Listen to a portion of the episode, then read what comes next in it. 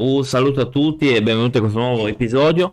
Anche oggi andiamo a parlare di cinema, come sempre per questa rubrica Cinema dal mondo, che è una rubrica dove appunto parla della storia eh, cinematografica dei vari paesi. Ovviamente non è approfondita al massimo perché comunque in molti casi le informazioni non arrivano in maniera completa o quantomeno sono molto, eh, molto frammentarie, quindi mm, non è che c'è molto. Eh, oggi andiamo a parlare di tre paesi, in realtà molto conosciuti. Uno è la Danimarca, per esempio, che è terra comunque di cinema, anche dal punto di vista anche musicale, perché ci sono tante ottime band eh, metal eh, del nord, sicuramente danesi, norvegesi, eccetera, però anche un sacco di gente veramente valida dal punto di vista eh, cinematografico. Allora, andiamo a vedere quando è che è nato il cinema in Danimarca. Per esempio, il pioniere Peter Helfet, che era un fotografo, è stato il primo danese a realizzare un film.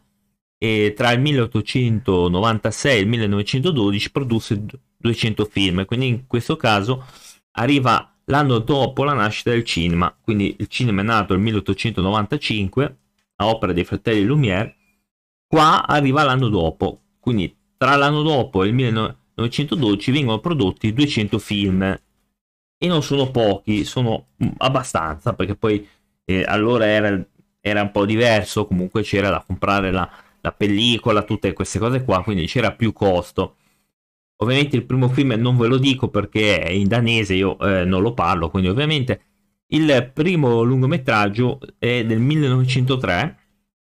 Il titolo ovviamente anche questo eh, non ve lo traduco perché è praticamente in danese la prima proiezione invece cinematografica ebbe luogo nel cinema Panorama sulla piazza del municipio di Copenaghen nel 1896.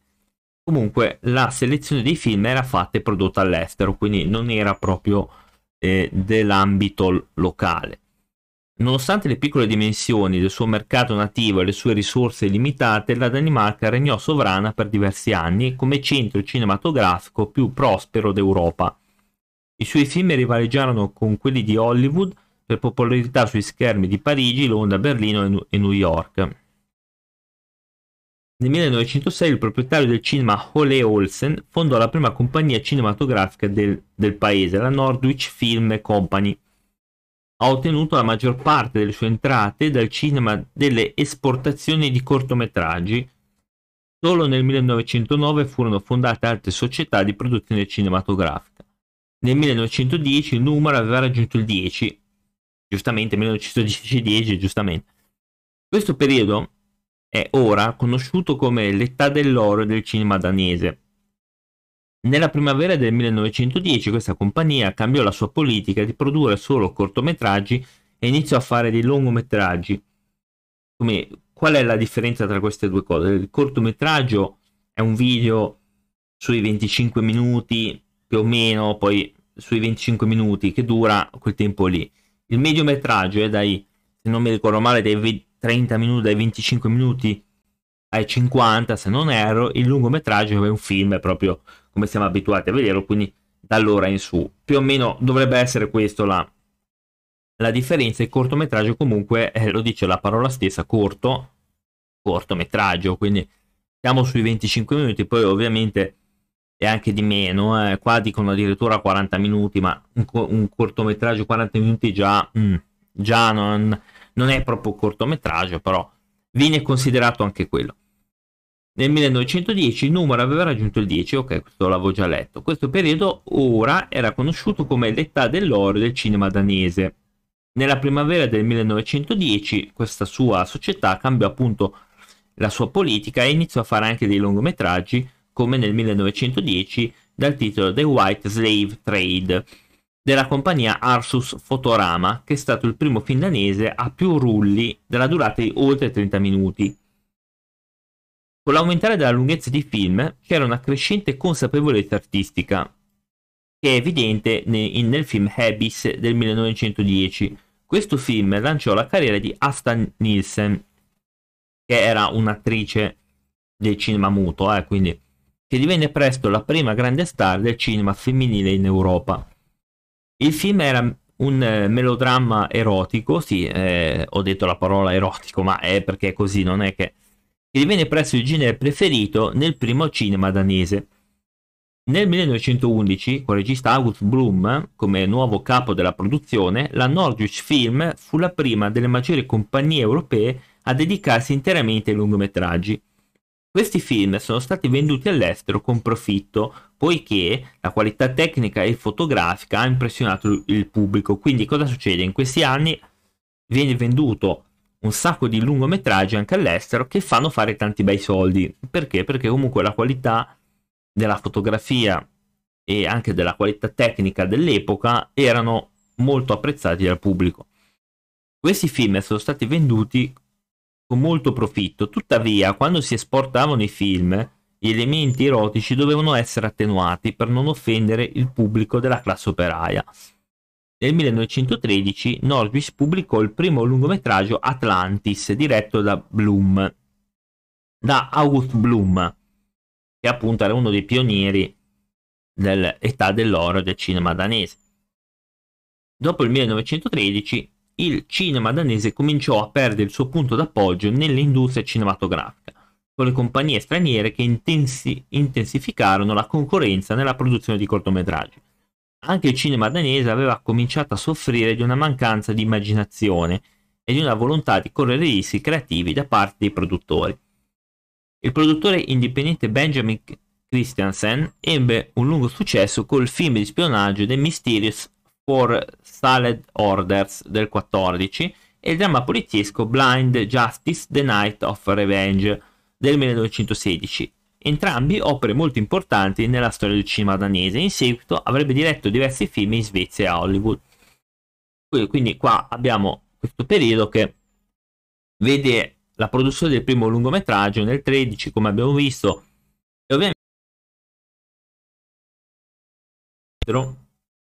e siccome loro facevano tanti film all'estero, ehm, dovevano levare gli elementi potenzialmente pericolosi, quindi come abbiamo detto, e andavano, eh, diciamo, a penalizzare forse questa cosa. Mm, però mi rendo anche conto che eh, magari a molti dava fastidio, io non so perché però. E poi c'era questo problema che in realtà esiste ancora oggi, che è quello della mancanza di immaginazione e la mancanza di correre rischi da parte dei produttori. Non è un problema solo danese, ma esiste un po' ovunque. Eh, che le case di produzione non vogliono rischiare con un prodotto che non si sa se vende e vanno chiaramente vanno sull'usato sicuro e sui prodotti che giustamente li devono far crescere perché comunque quando un film è floppa, eh, questi perdono soldi. Quindi c'è un problema che esiste tutt'oggi, quindi la mancanza di immaginazione, la mancanza di volontà di produrre magari anche roba amatoriale o comunque di un buon livello, esiste, quindi come vediamo esiste da molto prima eh, che nell'età moderna, esiste praticamente da quando esiste il cinema. Allora, il periodo invece 2040, durante la prima guerra mondiale gli Stati Uniti divennero la nazione leader nella produzione cinematografica e le esportazioni danesi diminuirono. E ecco qua che c'è, come, come sempre, ci sono i simpaticissimi. È iniziato a Hollywood, quindi con i loro film. Negli anni successivi alla guerra eh, vennero fatti altri film come The President del, del 19, Blade eh, of Satan's Vogue del 21, ispirato uh, al film uh, Intolerance in, del regista Griffith, che era mh, mm, ispirato sia nella tecnica che nel tema.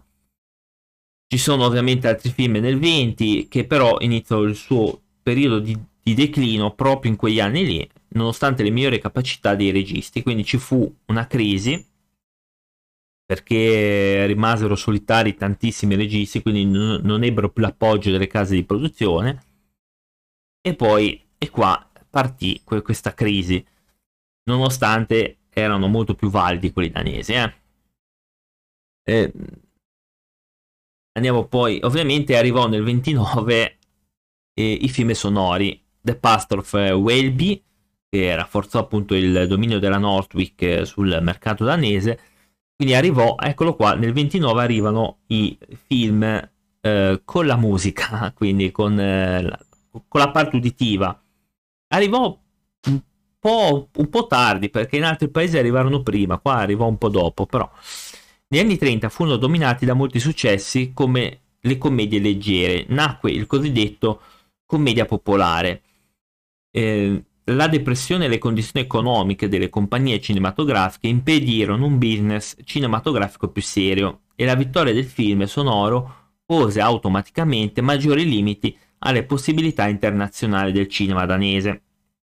Quindi causa mancanza di soldi, causa eh, la distruzione post-guerra, le condizioni delle case di produzione furono abbastanza disastrate, oltre che l'arrivo del sonoro che costava di più perché il sonoro costa di più, soprattutto anche quando devi fare dialoghi, devi metterci le musiche, eccetera. Quindi ovviamente tutto costa molto di più. Questi no, non avevano più soldi, quindi un grosso problema anche questo.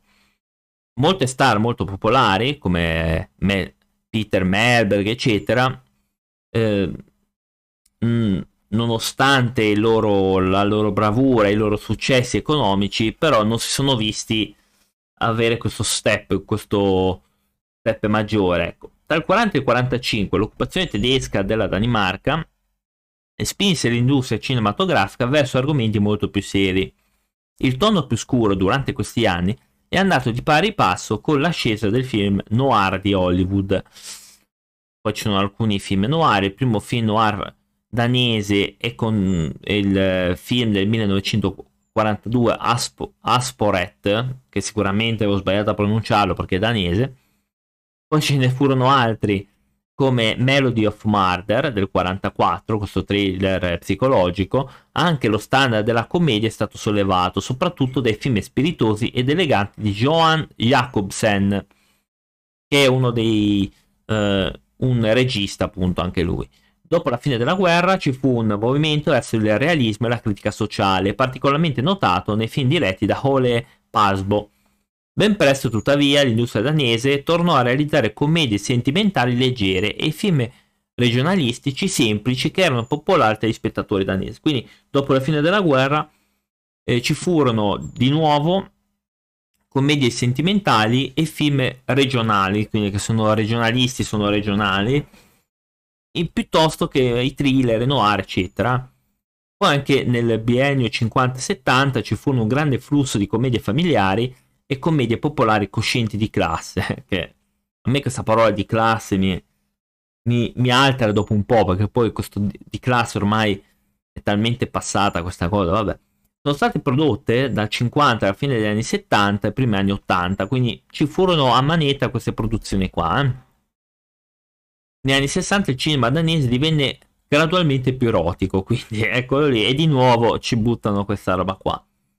Molti dei quali fecero una grande impressione internazionale. Come progressione naturale nel 69, la Danimarca divenne il primo paese a legalizzare completamente la pornografia. Nel 70 una grande percentuale di tutti i film danesi erano sessualmente orientati e molti lungometraggi mainstream con attori mainstream includevano sequenze con pornografia softcore e o hardcore. In particolare nel film degli anni 70, che però non pronuncio perché è totalmente in danese, quindi non posso pronunciarlo. Nel 70 e 74 circa un terzo di tutte le produzioni cinematografiche danesi erano pornografiche, seguite da un improvviso calo. Beh, poi dopo ci fu un calo pazzesco. Il Danish Film Institute, che è stato fondato negli anni 70, nel 72, era stato fondato per fornire sussidi statali per i film selezionati a mano, stanziando finanziamenti pubblici per i lungometraggi in base al loro merito artistico piuttosto che alla che esprimevano la cultura e l'identità danese. Ovviamente è una buona cosa perché sono andati a finanziare questi prodotti che finalmente potevano uscire perché prima non c'era, ricordo che prima non c'era la, il finanziamento dello Stato, eh, prima non c'era assolutamente. Quindi la Danish Film Institute ri- va a rinvigorire l'industria eh, danese che era molto in declino, ma in seguito fu criticato per essere diventato troppo conservatore e nazionalista nel definire quali film rappresentasse l'identità danese. Per esempio, il lungometraggio d'esordio di Lars von Trier dell'84, The Element of Crime, ha faticato a ricevere i fondi perché era radicalmente diverso dal tipico film danese e tuttavia ha ricevuto il plauso internazionale al momento dell'uscita. Quindi lui, il primo lungometraggio, è stato molto difficile trovare dei fondi perché questo, questa cosa del governo gli ha dato addosso.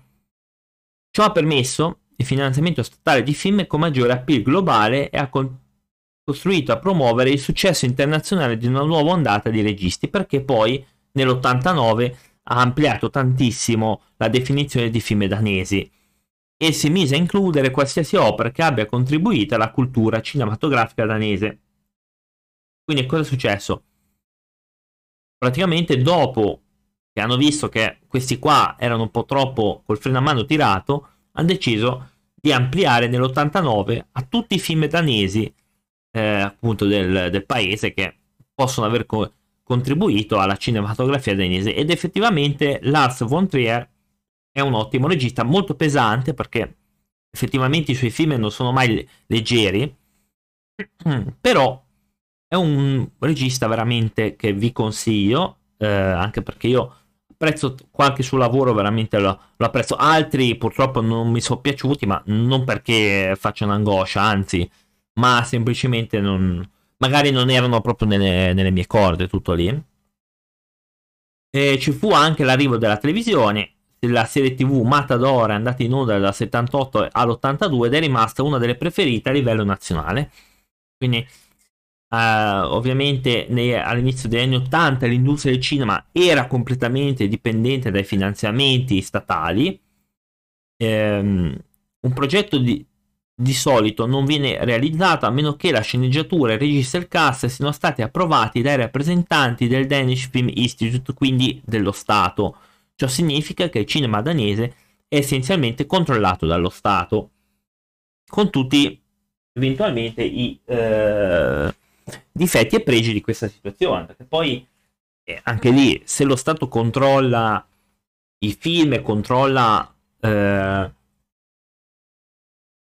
cosa fare, cosa non va bene, questo non mi piace, no, questo... Oppure ti dicono, ma questo non mi piace, questo, mm, questo è brutto, questo non bisogna metterlo Oppure, ma questa scena non mi va. Lo Stato può intervenire e non, non approvarti neanche la sceneggiatura, quindi il progetto può anche bocciarlo. E infatti qua viene detto che deve essere approvato dai rappresentanti designati del Danish Film Institute. Ora andiamo a vedere se la situazione è cambiata. Nell'83 Lars von Trier si è laureato alla Dan Dansk Filmhochschule, che ovviamente ho sbagliato la pronuncia, e ha ricevuto l'attenzione internazionale con vari film. Le sue idee strane e innovative sono state ferocemente contrastate appunto da, mm, dal National Film School of Danimarca, ovviamente, e hanno attirato un pubblico locale molto piccolo, ma sono state accolte dal Festival di Cannes, dove i suoi film sono stati inclusi nelle selezioni ufficiali e hanno portato a casa dei premi.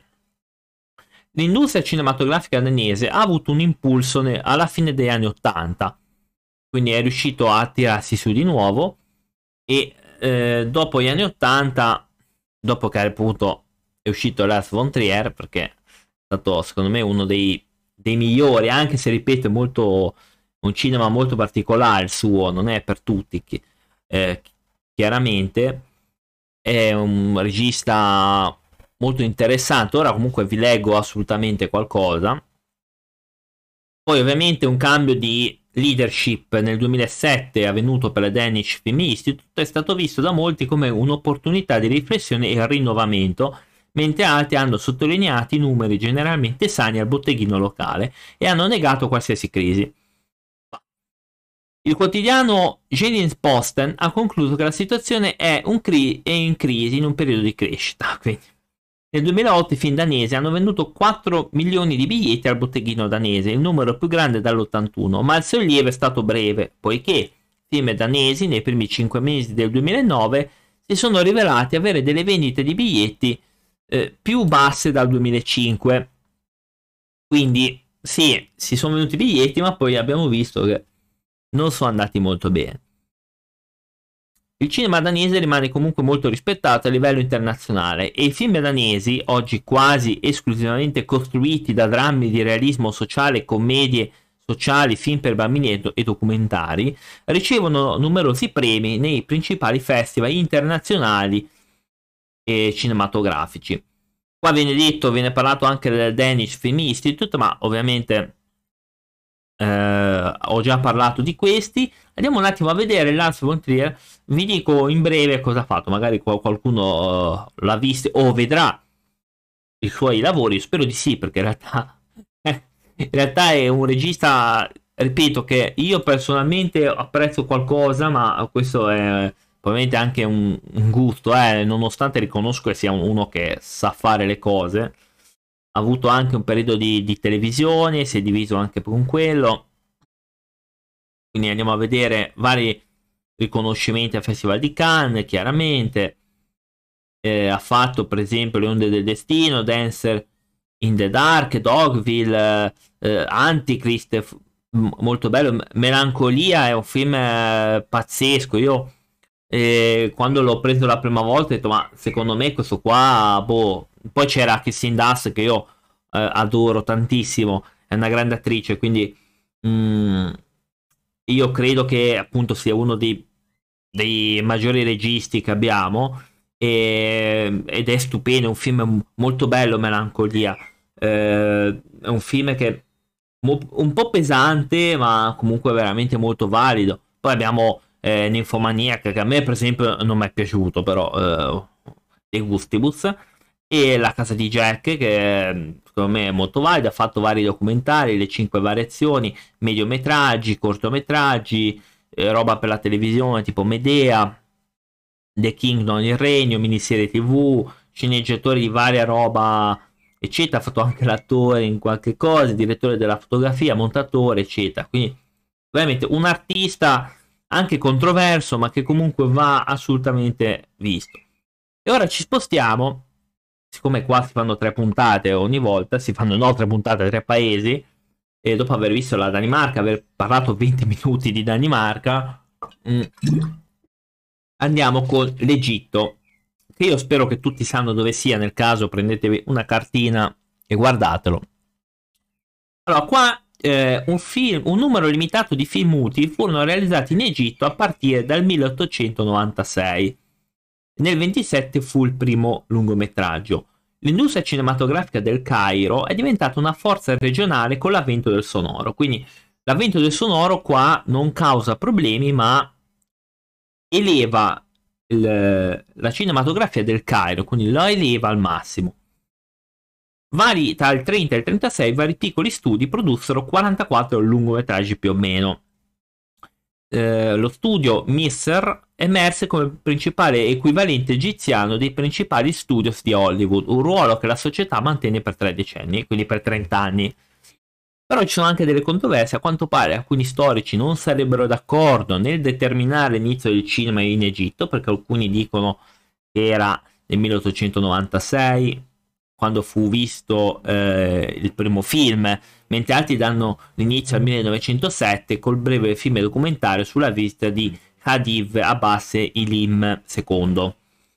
Però c'è ancora questa controversia. Nel 17 venne fondata una casa di produzione ad Alessandria che produsse due film, Dead Flowers Honor eh, e eh, The Bedouin. Ovviamente da allora più di 4.000 film sono stati prodotti in Egitto, tre quarti della produzione araba totale. Quindi mm, da oggi all'epoca, nel 40, 50 60, sono generalmente considerati l'età dell'oro del cinema egiziano. Negli anni 50 l'industria cinematografica egiziana era la terza più grande del mondo. Come in Occidente, i film hanno risposto all'immaginazione popolare e molti attori fanno carriera interpretando parti fortemente tipizzate. Nelle parole di un critico, se un film egiziano è destinato al pubblico popolare, mancava di uno di questi requisiti, costituiva un tradimento nel contratto non scritto con lo spettatore, in cui i risultati si sarebbero manifestati al botteghino. Ovviamente eh, più tardi, negli anni 40, entra anche il business della distribuzione cinematografica eh, i cambiamenti politici in Egitto, dopo il rovesciamento di Farouk nel 1952, inizi- iniziarono con lo scarso effetto sul cinema egiziano. Mm. Il regista Nasser cercò di controllare l'industria solo dopo essersi rivolto al socialismo nel 61. Nel 66 il cinema era nazionalizzato, quindi come abbiamo già detto cosa significa? Lo Stato ci metteva becco ovunque, quindi con tutte le implicazioni del caso, quindi positive o negative. Ovviamente qui eh, ci furono delle censure che venivano chiamate la mano pesante del governo, eh, che ha soffocato le tendenze innovative e fiaccate il vario dinamismo di vari registi. Quindi anche qui lo Stato ha buttato come una scura sulla testa della gente, eh, bloccando ogni tipo di protesta potesse, o comunque ogni tipo di arte potesse infastidire il governo. Nel 70, quindi torniamo nel 70, i film egiziani hanno trovato un equilibrio tra politica e intrattenimento. Quindi ci sono riusciti. Eh, dal 70 all'80 l'industria cinematografica egiziana subì un declino con l'ascesa di quelli che vennero chiamati film appaltatori.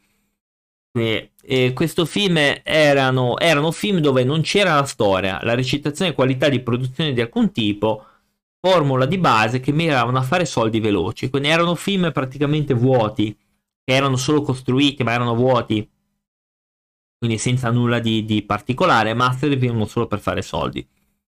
Questo durò fino all'estate del 97, quando eh, toccò questo regista, mi sembra Ray Gay. No, ci furono questi Ismaele davanti e dietro, oddio, ci furono questo film pazzesco che venne fatto questo film. Il produttore, se non mi ricordo male, eh, comunque avevo letto, era un certo Mo- Mohamed Faoud, che era un, penso un famoso cantante, e anche da Mohamed Enedi, che era un, un attore. Quindi f- creò questo film eh, che buttò praticamente... Eh, scioccò il mondo arabo per ovvi motivi. Penso di, aver capito così. Poi dall'inglese non è che si, capisce bene. E dal 90 finalmente film, eh, i film vari egiziani sono andati in varie direzioni. I film d'arte per i più piccoli, ci furono anche i più popolari, tipo le, le commedie, eh, i comici, i film comici, ci sono anche i film d'azione, eh, ci sono vari film ehm, su temi sociali, quindi anche qui abbiamo i temi sociali. Però c'è una grande sfida che è quella che vogliono fare i vari in- intellettuali del posto, che è la mancanza di risorse in termini di opere pubblicate copie conservate disponibili dei film stessi. Quindi a tal proposito eh, vorrebbero costruire più posti dove conservare i film perché ovviamente potrebbero anche andare distrutte. Eh, L'Egyptian National Film Center è stato fondato eh, nel 61 e teoricamente detiene copie di tutti i film realizzati sempre dopo gli anni 60. Quindi quelli prima, niente, addio. E secondo un ricercatore cinematografico egiziano, eh, non è una vera biblioteca, ospita pile di lattine arrugginite contenenti copie positive. Quindi, non l'ho capito questa cosa, ma credo che non sia una buona cosa. L'anno del 2007 tuttavia ha visto un notevole picco nel numero di film egiziani realizzati. Nel 97 il numero di lungometraggi era 16. Nel 10 anni dopo quel numero era salito a 40. Anche i record a botteghino sono aumentati in modo significativo poiché i film egiziani hanno guadagnato 50 milioni. Hanno vari festival, come il festival del Cairo Film Festival, Festival Internazionale del Cinema di Alessandria e tanti altri. Quindi è un paese che comunque dal punto di vista cinematografico sa il suo. E ora andiamo all'ultimo paese di oggi che è l'Ecuador, che è un, è un paese che tutti ovviamente conosciamo anche perché poi sta partecipando ai, ai mondiali. Ovviamente questa, il cinema dell'Ecuador ha una storia con compromessi vari, eh, cortometraggi, lungometraggi, eccetera, anche se purtroppo non ha avuto un grande impatto. La produzione cinematografica iniziò negli anni 20, quindi arrivò tantissimo dopo rispetto a, ad altri paesi. Ovviamente qua c'è anche da dire che il 30 e il 31 arriva il sonoro, quindi anche qui arriva molto dopo e questo ferma lo sviluppo del cinema dell'Ecuador perché? Perché i soldi non c'erano, perché come abbiamo detto prima, il, eventualmente il costo è maggiore, perché quando è muto è una cosa, quando lo devi quindi doppiare, metterci l'audio, costa di più, ma è ovvio, quindi non c'erano soldi e quindi e cercò però di far fronte ai nuovi film usando il suono dal vivo, cioè l'interpretazione di testi e canzoni contemporaneamente alla proiezione, anche se però fu senza successo. Per questo motivo, per circa due decenni, il cinema ecuadoriano ha ruotato attorno ai documentari, programmi di notizie e film turistici promozionali, con l'eccezione di lungometraggi drammatici nel 50. Tuttavia, il cinema dell'Ecuador è stato promosso da intellettuali negli anni 60, da cui Ulies Estrella, direttore della Cineteca Nacional. Durante questo periodo proliferarono le coproduzioni messico-ecuadoriane. Durante il decennio successivo il genere dei documentari fu rafforzato e nel 1977 fu legalizzata l'Association de Autores Cinematográficos dell'Ecuador.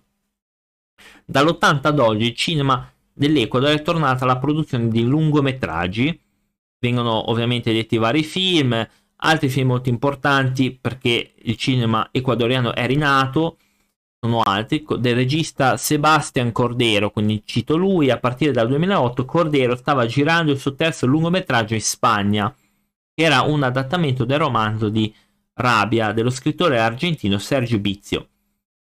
Ovviamente ci sono altre produzioni che si sono fatte strada lungo i festival, includono anche molti altri documentari, perché questo genere va fortissimo, che sono stati presentati al Festival del Cinema della Cultura dell'America Latina, Durante gli anni 80 l'Ecuador avrebbe in genere prodotto un film all'anno, con questo che sale a circa 12 all'anno entro la metà degli anni del 2010.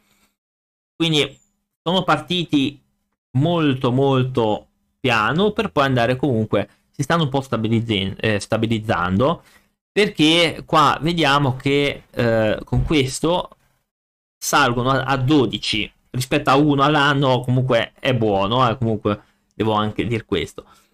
È un paese che sicuramente, come tanti altri del Sud America, ci potrebbero anche riservare delle grosse sorprese. Il cinema ormai è internazionale, come stiamo vedendo in questa rubrica, anzi mi scuso se magari i termini sono poco esatti, magari, ma perché eh, o sono in lingue che io non parlo, quindi, come prima per il danese, e allora sbaglio molti termini. Ma comunque il succo è quello, la, la parte storica è quella, eh, ho tradotto dall'inglese qualcosina, quindi sono riuscito un pochino a raccogliere un po' di info. Detto quello, io vi do appuntamento alla prossima. Grazie per avermi ascoltato. Ciao.